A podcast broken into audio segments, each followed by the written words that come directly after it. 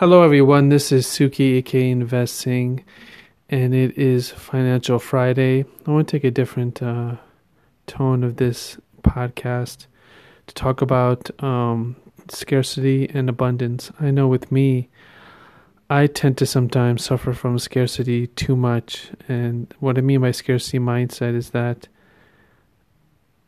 there isn't enough out there, there isn't enough money, enough friends or enough things to do or enough stuff in general.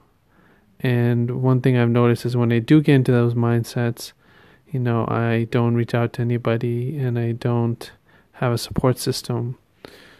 And one thing I suggest, if you suffer from that from time to time or get overwhelmed by certain things, do you have a support system in place that you can count on? And there may not be those few people that have your back no matter what and that you can call on. And when I mean call on, I don't mean you talk to them and you verbally vomit all over them.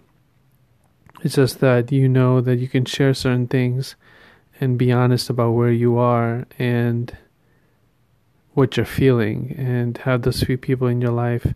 It's a very powerful thing, and a lot of people don't talk about being honest and authentic with where you are in life or where you are in certain areas.